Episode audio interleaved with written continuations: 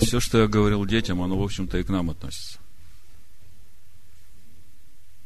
Мы тоже ученики Иешуа, а Машеха. И он сказал, Машех, ваш учитель. Никого другого не называйте своим учителем. Поэтому рассмотрите, насколько вы хорошие ученики. Есть, которые учатся, а никогда по жизни так и не достигают познания истины. Хотя много учатся. И знаете почему? Потому что они не делают. Когда ты учишься, ты должен это применять в своей жизни. Это должно становиться основанием твоей жизни. И когда ты делаешь через свою веру, то этими делами твоя вера достигает совершенства. Так что, если что делаете, то делайте как для Господа. Итак, у нас сегодня недельная глава Шафтим. Судьи. Прежде чем я начну разбирать недельную главу и скажу название проповеди, я хочу сделать короткое вступление. Ну, так получилось, что то, о чем я сейчас хочу говорить, Бог все время на этой неделе мне говорил. Но когда я начал готовиться к проповеди, как-то вот, вот эта часть, она как бы отошла на второй план. А сегодня утром э, Бог снова мне это проговорил через ту песенку, которую мне дочь поставила как поздравление с днем рождения. Там были такие слова. Огромным можешь ты не быть, но храбрым сердцем должен быть. Ты можешь не летать, но скромным должен быть. И поэтому я как бы размышлял над этой песней, и я понял, что мне надо вернуться к тем размышлениям, которые у меня были, тем событиям, ситуациям, которые в течение недели происходили. И это не будет противоречить всей теме недельной главы, наоборот, это как раз станет как э, этой финишной прямой, куда мы должны прийти, что мы должны получить. И эта недельная глава, сегодняшняя недельная глава Судьи, она как раз дает нам ключи, рецепты, как это обрести. Второзаконие, 20 глава, 1 стих, это в нашей недельной главе написано, когда ты выйдешь на войну против врага твоего, и увидишь коней и колесницы, и народа более, нежели у тебя, то не бойся их, ибо с тобою Господь Бог твой, который вывел тебя из земли египетской. Мы каждый день на духовной войне. И по большей части это духовная война с собой, со своим ветхим человеком. Потому что оттуда все наши неприятности. И как мне научиться не бояться, когда я попадаю в ситуации, которые, казалось бы, сильнее меня, которые я не могу контролировать, не могу никак повлиять на эти ситуации, они не зависят от моей реакции, от моего отношения, от моих действий. И как мне не бояться, как мне не смущаться? Мы знаем, что наша вера – строит нашу жизнь. В послании евреям в 11 главе, в первом стихе написано, вера же есть осуществление ожидаемого.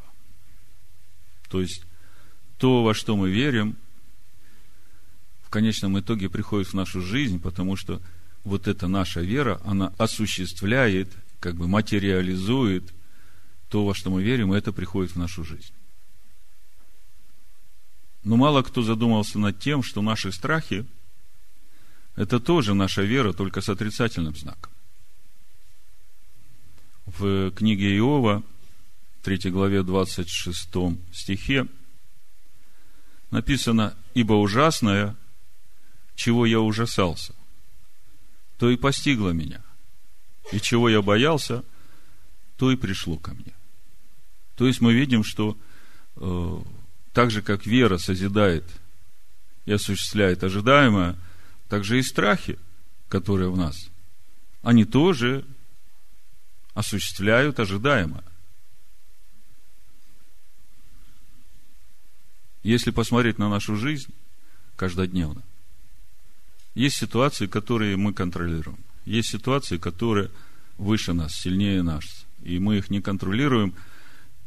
И весь вопрос в том, как мы реагируем на эту ситуацию, что происходит у нас внутри.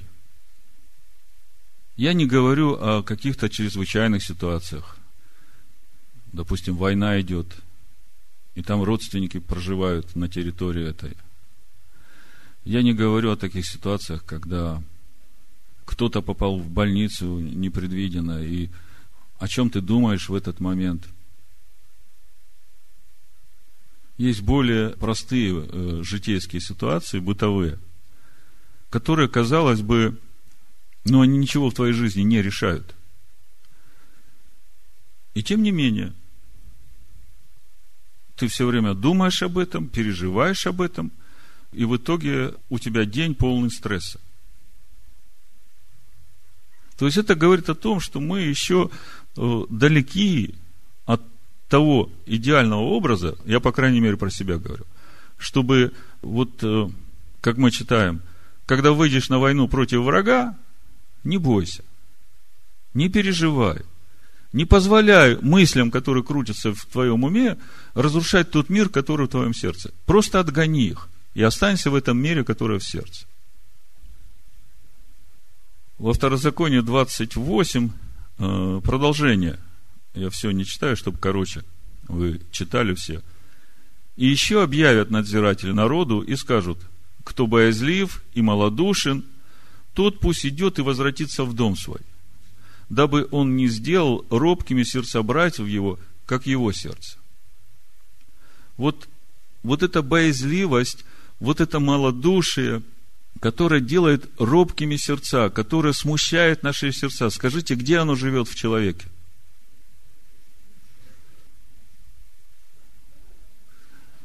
Ну, в голове, да? Ну, а голова – это одно из жилищ нашей души, правда?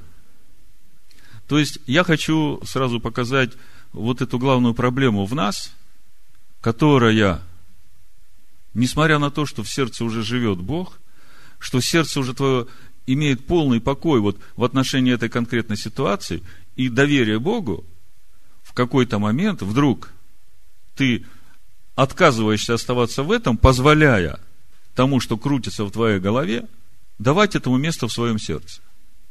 И в итоге тебя наполняет стресс, полон переживаний, к концу дня, э, как выжатый лимон. И спрашивается, оно мне было надо –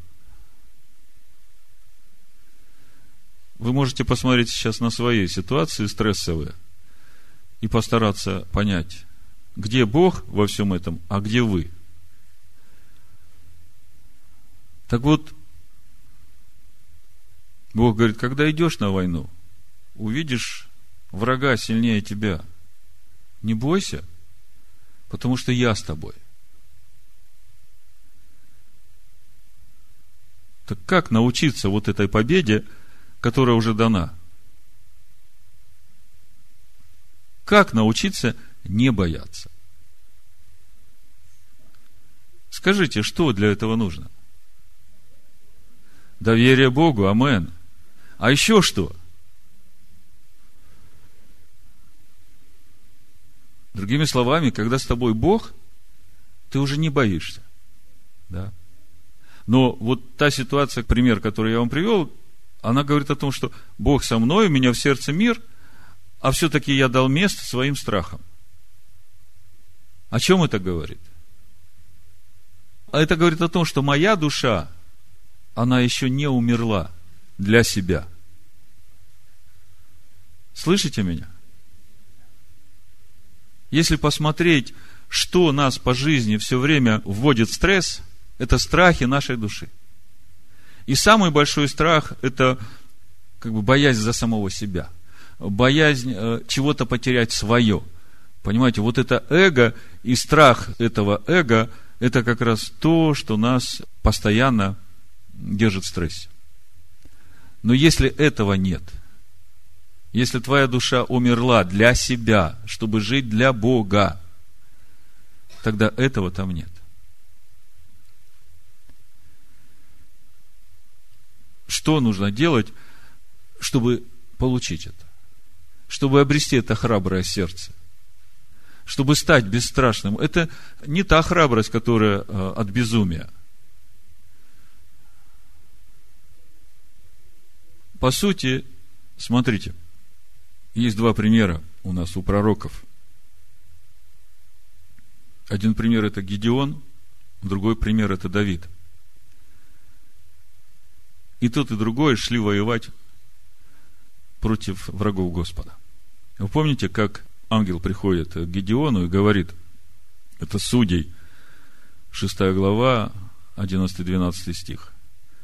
«И пришел ангел Господень и сел в Офре под дубом, принадлежащим Иасу, потомку Авиезерову. Сын его, Гедеон, выколачивал тогда пшеницу в точиле, чтобы скрыться от мадианитян. И явился ему ангел Господень и сказал ему, Господь с тобою, муж сильный. Раньше, когда я читал эти стихи, я не понимал, о чем речь. Гедеон тоже не понимает. Он говорит, так если Господь с нами, то почему же мы вот в таком отчаянном положении сейчас, да? И там идет долгий разговор. Гедеон два раза проверяет, Бог ли это говорит, нет. Но смотрите, в итоге, когда Гедеон собирается идти на войну, собрал армию, Бог говорит, вот подведи всю армию к воде, пусть они пьют воду.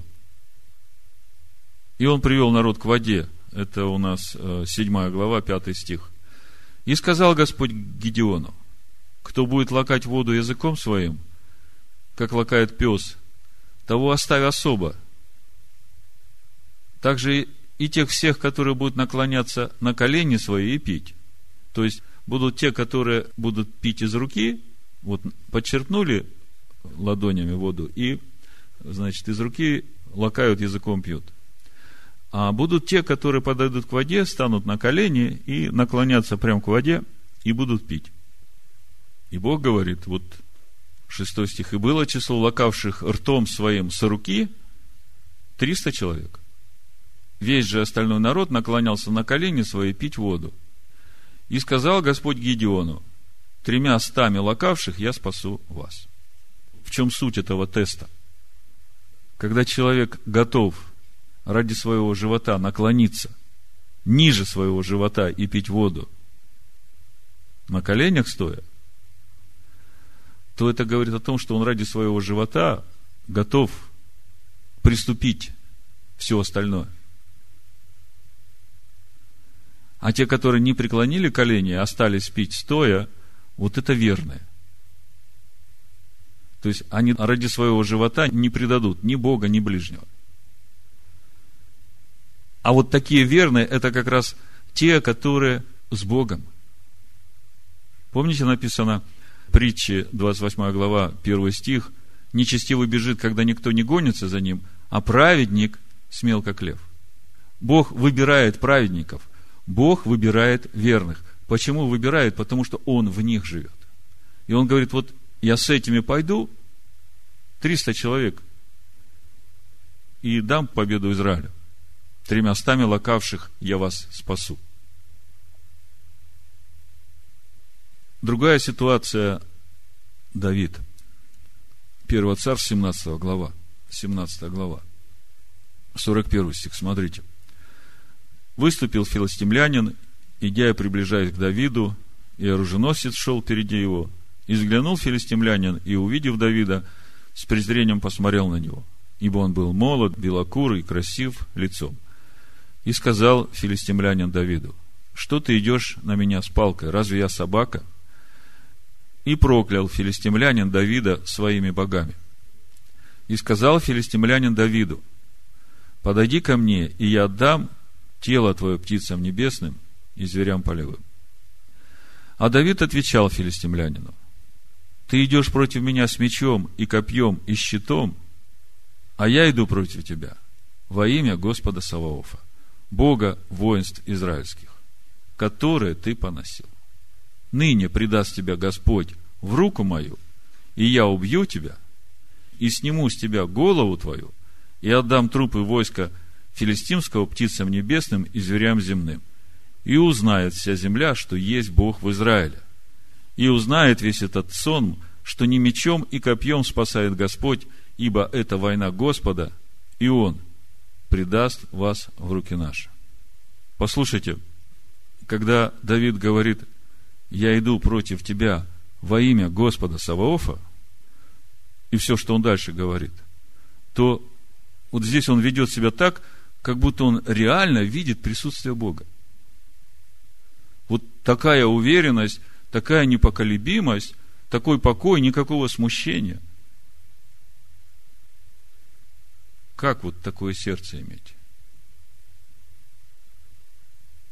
Бог говорит, муж сильный, не бойся, я с тобой. Когда выйдете на войну и увидите армию, войска, ситуацию, все, что сильнее тебя, не бойся. Ибо я с тобой, твой Бог, который вывел тебя из земли египетской. Это каждому из нас.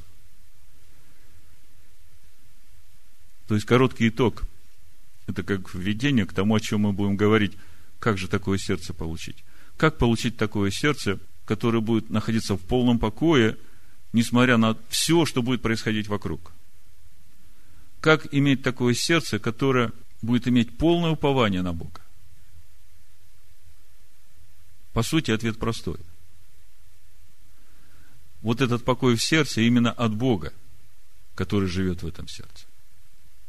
И если тебя уже нет, а весь ты – это Бог, живущий в тебе, то вот это вот то, что нам и надо, чтобы избавить нашу жизнь от стрессов, от страхов, от переживаний ненужных, от беспокойств, которые, заметьте, ситуацию никак не поменяют, потому что ситуациями не ты управляешь. Но, как мы уже говорили, вера строит, и в этом случае тогда твои страхи, твои переживания, они наоборот дают отрицательный результат на конечный итог. Вы понимаете? Насколько это нам важно. То есть сердце становится храбрым, когда там Бог. И для того, чтобы там был Бог, сердце должно быть праведным. Так вот, недельная глава у нас с этого и начинается. Книга Второзакония, 16 глава, с 18 стиха. «Во всех жилищах твоих, которые Господь Бог твой даст тебе, поставь себе судей и надзирателей по коленам твоим, чтобы они судили народ судом праведным». Здесь пока остановлюсь мы очень глубоко разбирали эту тему судей в жилищах, я просто напомню. На первый взгляд кажется, что речь идет об общественном устройстве, о том, как народ будет жить в тех землях, где они будут. И, значит, в этом обществе должны быть судьи, и как мы дальше там читаем, это как раз люди, которые хорошо знают закон и учат закону. И написано, что если ты придешь к судье, который в то время, к учителям, левитам и священникам, и попросишь у них совета, если ты сам не будешь знать, как решить, то все, что они скажут, тебе так и сделай.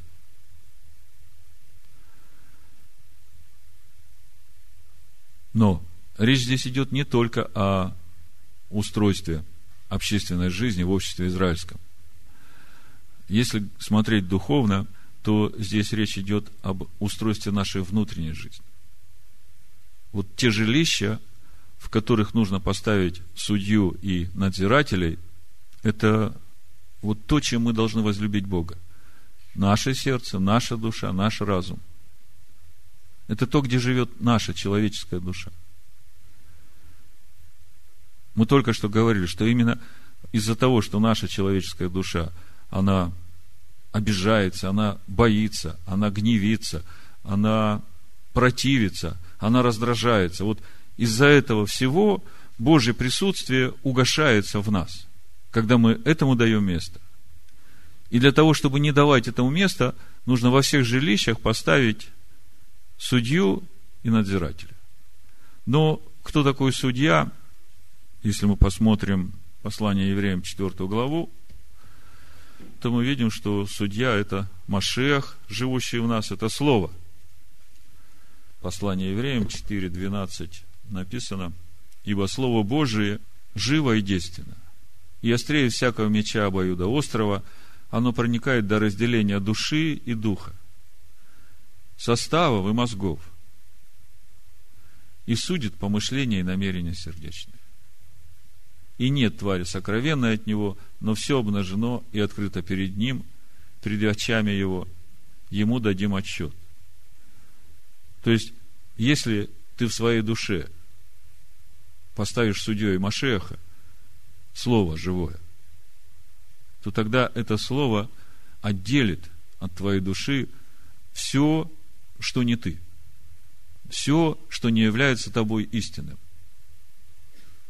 Вот мы в Новомесяче говорили, что сейчас у нас время утешения. Мы еще поговорим про сегодняшнюю вторую, она как раз тоже об этом. В общем, проповедь я так и назвал. Бог мой утешитель. Мы сейчас к этому придем. Так вот, поставь во всех жилищах твоих судей и надзирателей. Значит, с жилищами понятно, с судьей понятно, надзиратель. Кто такие надзиратели в наших жилищах? Если читать послание от Коринфянам, то отсюда становится ясно, что надзиратель – это я сам. Надзиратели – это исполнители. Судьи, они как бы делают приговор. А надзиратели – это те, которые исполняют этот приговор. Они смотрят, чтобы все, что суд постановил, чтобы было сделано. Так вот, э, смотрите. 1 Коринфянам, 11 глава, Слово говорит, 30 стих. От того многие из вас немощны и больны, и немало умирает, ибо если бы мы судили сами себя, то не были бы судимы. Будучи же судимы, наказываемся от Господа, чтобы не быть осужденными с миром. Приближается праздник Роша Шана. Мы говорили, это время, когда Всевышний воцаряется в этом мире, и это время суда для всего сотворенного, когда все живое проходит перед ним и дает отчет, держит отчет. И понятно, что каждому человеку нужно быть приготовленным давать этот отчет. Мы говорили с вами, что каждый праздник Господень – это не праздник в понимании э, язычников, когда едят, пьют, веселятся, а это точка на кругу жизни – в котором мы приходим с отчетом перед Всевышним о пройденном пути. Так вот, Роша Шана – это итог годового нашего пути, то, как мы шли, что мы делали, что мы хорошо делали, что мы плохо делали. И вот сейчас это время утешения, когда мы готовим себя, чтобы, глядя на то, что мы делали неправильно, чтобы исправить это и быть приготовленным. Смотрите, независимо от того, приготовим мы себя или не приготовим, придет праздник Рошашана, и всех будут судить по факту. И это не касается вопроса вечной жизни, скажем, попадешь ты в Царство Божие или нет, это касается того, как ты будешь жить в следующем году. Потому что Бог, как Отец, Он, смотрите, будучи же судимы, то есть, если бы мы судили сами себя, то не были бы судимы. То есть, вот если мы сейчас себя судим и разбираемся с собой – и исправляем все, что неправильно, то мы не будем судимы. Потому что судить уже нечего. Мы придем к моменту суда, а судить нечего, исправлено. А если мы не судили сами себя, то тогда Бог, Он же наш Отец. И Он заинтересован в том, чтобы мы правильно росли. Будучи же судимы, наказываемся от Господа – чтобы не быть осужденными с миром. И в итоге получается, что те страдания, которые выпадают на нашу жизнь, они именно для того, чтобы исправить нас. Потому что по-хорошему не дошло, потому что сам не захотел себя судить. И тогда вот приговор на следующий год. И вот в это время все получают приговоры. И каждый человек отдельно, и народы, и страны. И вот то, что сейчас делают народы, то, что сейчас делают страны, Бог это видит.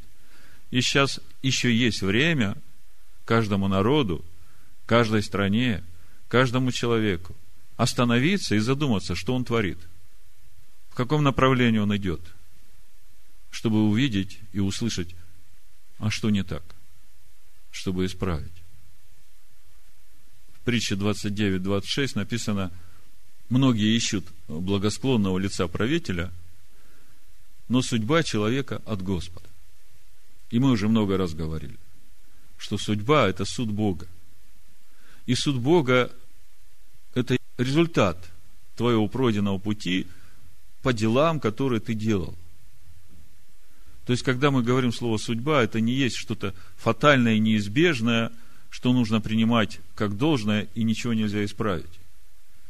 Да, судьба человека от Господа, но сам человек может управлять своей судьбой именно через те поступки, которые он делает. Если изо дня в день, из года в год его праведность возрастает, то и судьба его с каждым годом все лучше, лучше и лучше. Так вот, мудрецы говорят, что время, начиная с 15 ава и до первого Тишрея, это время утешения. Время утешения его народа. И когда мы говорим об утешении, то душевный человек думает, что речь идет о том, что кто-то его пожалеет. Ну, вот ты такой бедный, вот ты такой несчастный, вот тебе так тяжело. Ну, потерпи. Ну, примерно так, да. А если говорить о духовном утешении, то здесь как раз речь идет об обрезании вот этого нашего сердца от всего, что нам мешает быть в Божьем покое. От всего, что мешает Богу жить в нашем сердце. Мы уже много раз с вами читали 2 Коринфянам, 1 глава, там с 3 по 6 стих, там написано, что утешение к человеку приходит, когда он внутри себя обретает Машеха. И это приходит внутрь человека именно тогда, когда он проходит через страдания Машеха, умирая для себя, чтобы жить для него. А если посмотрим автору сегодняшней недельной главы, то там об этом как раз и говорится. Это Исаия, 51 глава, с 12 стиха. То есть вот раньше, когда еще не было этого понимания духовного, а вот этом времени утешения, казалось, что да, вот, да, тяжело, ну вот как бы э, эти страдания закончились, э, время между теснин закончилось, ну, теперь Господь меня как-то пожалеет, э, бедненький, ты мой натерпелся, а натерпелся за все грехи свои, а вот теперь как бы я тебе дам передышечку. Ты такой несчастный. А на самом-то деле Бог ожидает от нас нечто совершенно другое, вот в течение этого периода нашего приготовления к Рошашана. И вы мне скажите, чего Он от нас ожидает – чтобы мы сейчас, размышляя о всех наших падениях, о всех наших вот этих страхах, недовольствах, противлениях, чтобы мы вот это вот все орла, которая буйная, которая противится Божьему присутствию, все это взяли в раз и отрезали. И вот это называется утешением. Утешением Бога. Во Второзаконии 10.16 написано, мы недавно читали. «Обрежьте крайнюю плоть сердец ваших и не будьте впредь жестоковыйны». И мы говорили, что речь идет об обрезании вот этой орла человеческой, вот этой буйной человеческой природы, которая противится всему Божьему. Павел говорит, мы все по природе чада гнева. А кто нам дал эту природу? Бог, что ли? Нет. Так вот это не наша природа настоящая. Это не мы истинная. Вот от этого надо всего отрезать.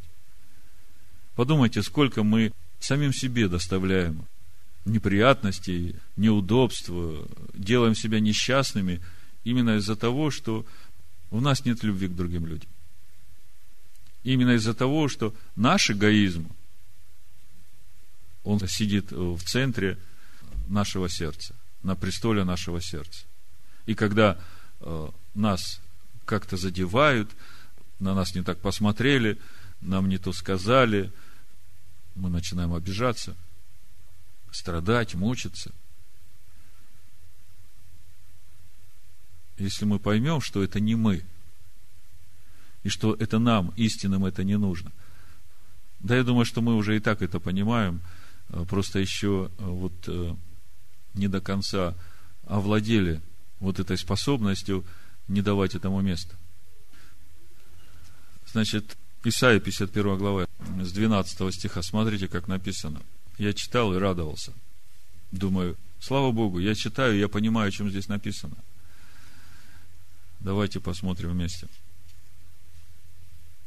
Я, я сам утешитель ваш. Кто ты, что боишься человека, который умирает, и сына человеческого, который тоже что трава? Слышите, что Бог говорит? Я я сам утешитель ваш. Бог говорит, иди на войну, не бойся. Увидишь врагов сильнее тебя, не бойся, я с вами. И здесь же он то же самое говорит. Я, я сам утешитель ваш. То есть, я живу внутри тебя уже. Почему тогда ты боишься человека, который как трава? и забываешь Господа, Творца своего, распростершего небеса и основавшего землю. Вы подумайте, кто наш утешитель? Тот, который распростер небеса, основал землю, и непрестанно всякий день страшишься ярости притеснителя, как бы он готов был истребить. То есть Бог говорит, кто ты тогда, если ты боишься вот этого всего? Ну, разберись с собой. Скоро освобожден будет пленный, и не умрет в яме, и не будет нуждаться в хлебе. Я, Господь Бог твой, возмущающий море, так что волны его ревут. Господь Саваоф, имя его. 16 стих, смотрите, вам это должно уже быть знакомо. И я вложу слова мои в уста твои. Вам знакомо это? Скажите, что происходит с человеком, когда из его уст исходят слова Божьи. Ну, чтобы вам легче понять суть моего вопроса, помните, в исходе в 23 главе Бог говорит, вот я посылаю ангела моего, имя мое в нем, слушай голоса его, все, что я буду говорить. То есть, с этим ангелом нам легко понятно. Мы знаем, что если имя Бога в нем, то это значит, Бог живет в нем. И голос этого ангела, Машеха, голос ангела, а говорит Бог. А здесь разве не то же самое? Смотрите. И я вложу слова мои в уста твои. И тенью руки моей покрою тебя. Смотрите, все для чего? Чтобы устроить небеса и утвердить землю.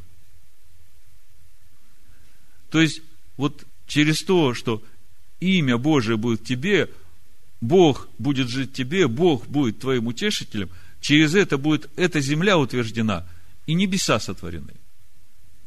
Потому что сейчас Бог творит это новое небо и новую землю через нас. Он творит нас, а через это устраиваются небеса и утверждается земля. Смотрите, я все читать не буду, чтобы сократить. 52 глава, 5 и 8 стих – продолжение этого же, о чем мы сейчас говорили. И теперь что у меня здесь, говорит Господь? Народ мой взят даром, властители их неистуют, говорит Господь, и постоянно всякий день имя мое бесславится. Поэтому народ мой узнает имя мое. Слышите? Бог говорит, мой народ взяли, мое имя осквернили, праздники отменили, субботы отменили, кашрут отменили, обрезание запретили. За все это гонят, убивают мой народ. Бог говорит, я тот же, я не изменился, мое слово неизменно. поэтому мой народ узнает имя мое. О чем это? О Машехе. О том самом имени, которое в том ангеле. И когда Машех уже будет жить в каждом из его народа, вот тогда каждый узнает его имя, и именно тогда Бог начинает влагать в уста человека свое слово. Поэтому народ мой узнает имя мое, поэтому узнает в тот день, что я тот же, который сказал, вот я.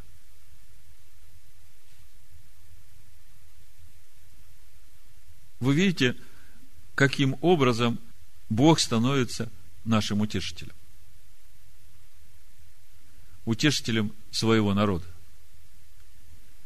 То есть, вы видите, это не внешнее, не душевное утешение. Это духовный процесс, в результате которого Бог вкладывает свое имя в человека и становится утешителем этого человека. И человек начинает говорить слова, которые Бог вкладывает в его уста. Как прекрасны на горах ноги благовестника, возвещающего мир, благовествующего радость, проповедующего спасение, говорящего Сиону, воцарился Бог твой. Праздник Рошашана – это что за праздник? Праздник воцарения. И что нужно нам для того, чтобы Бог воцарился в наших сердцах? Возвращаемся к нашей недельной главе. Смотрите, как написано. 16 глава с 18 стиха. «Во всех жилищах твоих, которые Господь Бог твой даст тебе, поставь себе судей и надзирателей по коленам твоим, чтобы они судили народ судом праведным. Не извращай закона, не смотри на лица, не бери даров, ибо дары ослепляют глаза мудрых, превращают дело правых, правды, правды ищи. На иврите цедек, цедек, тиредов. К праведности, к праведности стремись. То есть, вот он этот путь. Путь приготовления. Стремись к праведности. Стремись к праведности. Поставь судей и надзирателей во всех жилищах твоих и стремись к праведности. Поэтому сейчас у нас время очень горячее, если мы ответственно относимся к тому, что ожидает от нас Бог. Если кто-то сидит и думает, вообще не понимаю, о чем он там говорит, то пора просыпаться. Вы понимаете, что это все для нас. И когда ты своими глазами видишь вот э, то, что в твоей душе, и как оно мешает тебе, ты начинаешь понимать, что да, действительно, правда. Это же действительно так, я от этого страдаю. Господи, как мне от всего этого избавиться? Бог говорит, умри для себя. Умри для себя – Умри для себя. Интересно, как это сделать? Как э, кто там, Фома говорит, ну, наверное, пойдем и мы с ним умрем там. Ишо говорит, собираюсь в Иерусалим на праздник. Ему ученики говорят, слушай, господин, ты что туда собираешься идти? Тебя же недавно там убить хотели. А Фома говорит, ну ладно, пойдем и мы с ним умрем там. Разве об этом речь идет? Слушайте, а когда я над всем этим думал, хочется же найти вот этот вот рецепт, этот тест, как проверять себя, умер я или нет для себя. По сути, речь идет о моем эго. Написано, поставь судей во всех жилищах, да? Я вроде как поставил, а почему-то эти судьи не меня судят, а тех, кто вокруг меня – и от этого в моей душе еще больше раздор. Типа, ты не так одет, а у тебя мысли совсем не те. Я вам хочу сказать, сегодняшняя недельная глава говорит, что вот такие суды может выносить только тот, кто учит, кого Бог поставил в этой общине. Но самое чудесное – это судить себя и смотреть на себя, чтобы кому-то другому из моих ближних не давать повода обижаться, раздражаться. Так вот, смотрите, Иешуа говорит в 7 главе Матвея, это мы все еще о судьях, чтобы вы понимали, что один и тот же текст можно читать душевно, а можно читать духовно. И результат практически противоположный от того, как ты читаешь. Матвея 7 глава, да? Первый стих.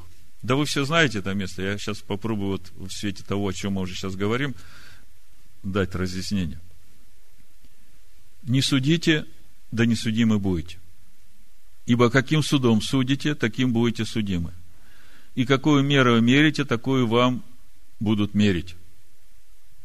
Ну, это как раз то, о чем мы сейчас говорим, да? То есть Бог говорит, поставь судей во всех жилищах твоих, и мы говорим, что это судьи в нашей душе, чтобы мы судили сами себя. Заметьте, сердце не судит. Если там Бог живет, там всегда сострадание, там всегда понимание, там всегда вот это ходатайство. Если видишь, что человек делает что-то не так, и человек духовно сильный, то он понимает, что надо стать сейчас в проломе за этого человека, стать за него ходатаем. И по сути, самая простая молитва – Господи, молюсь о том, чтобы Ты был утешителем и этого человека, как и меня. Так вот, Ишо говорит, каким судом судите, таким будете судимы. И какую меру мерите, такую вам будут мерить. И что ты смотришь на сучок в глазе брата твоего, а бревна в твоем глазе не чувствуешь? И как скажешь брату твоему, дай, я выну сучок из глаза твоего, а вот в твоем глазе бревно. Я все время думал, что же это за бревно в моем глазе? Как-то идентифицировать его как-то, вот вывести его на чистую воду, чтобы увидеть, что это за бревно. Я думаю, что из всего, что я сегодня вам говорил, вы уже понимаете, что суть этого бревна – это моя душа. Вот это бревно, которое надо вынуть из глаза, это надо мою душу умертвить ради Господа. То есть, суть этого э, процесса вынимания бревна, это и есть путь прохождения через страдания Машех. И когда я Машехом получаю утешение в своей душе, тогда я уже знаю, как дать это утешение ближнему своему. Так вот, с бревном теперь становится более-менее понятно, да? А как же вот этот тест? Умертвил я свою душу или нет? вынул я это бревно из своего глаза или нет. Как проверить, как узнать? Потому что, знаете, как бочка. Когда она долго стоит, вода чистая, прозрачная. А потом вдруг э, в день злой кто-то взял палку, помешал эту бочку, и там э, все поднялось и со стенок, и с дна, и вода потеряла всю свою прозрачность. И думаешь, неужели это ты? Так вот, тест на то, как проверить себя, насколько ты умер для себя. Слышите? Матвея 5 глава, 38-39 стих. Вы слышали, что сказано око за око, зуб за зуб. А я говорю вам, не протився злому. Не протився злому. Смотрите, какая интересная картина. В моей душе есть судьи, есть надзиратели. В моей душе есть совесть, которая свидетель всякой неправды. И когда вокруг меня что-то происходит не так, вот это все в моей душе, оно говорит, оно возмущается, оно этому противится. То есть, понятно, я сужу себя – Понятно, я стараюсь вот это злое в себе не позволять ему жить во мне, да? Но есть другая ситуация, когда это происходит вокруг меня, когда брат или сестра, или ближний, или дальний делает что-то злое, и во мне возникает протест.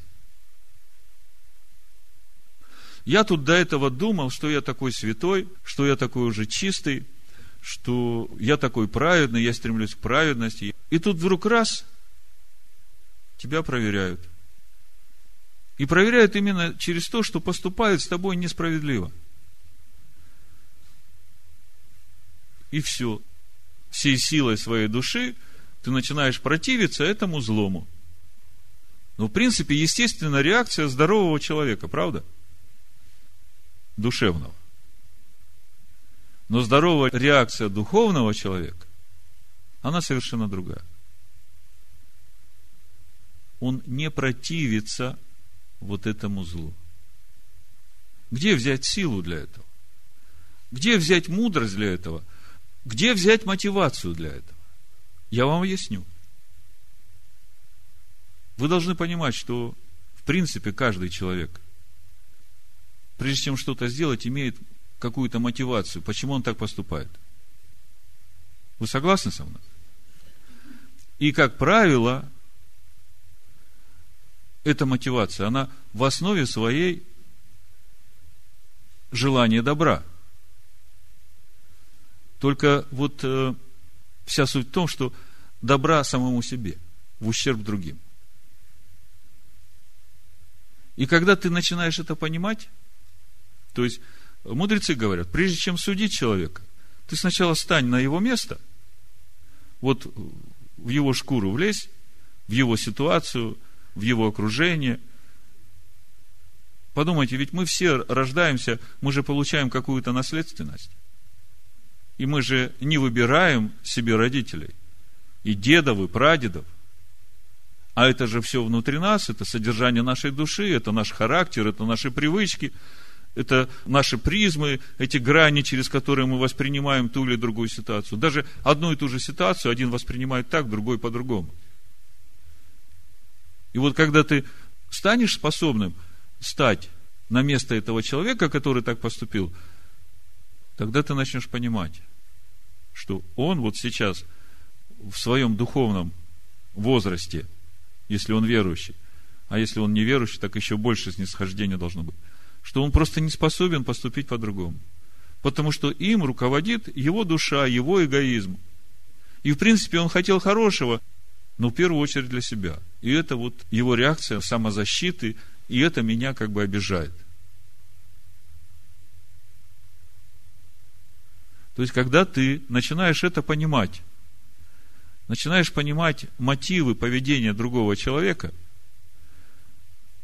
и все это поведение только из-за духовной незрелости, из-за того, что человек еще слабый, и душа его управляет им, то тогда ты уже не будешь на него обижаться, ты уже не будешь противиться, а ты станешь ходатаем за этого человека. И молитва очень простая. Бог, молюсь, чтобы так же, как ты стал моим утешителем в сыне, стань утешителем для этого человека, сыне твоем. Совсем не сложно.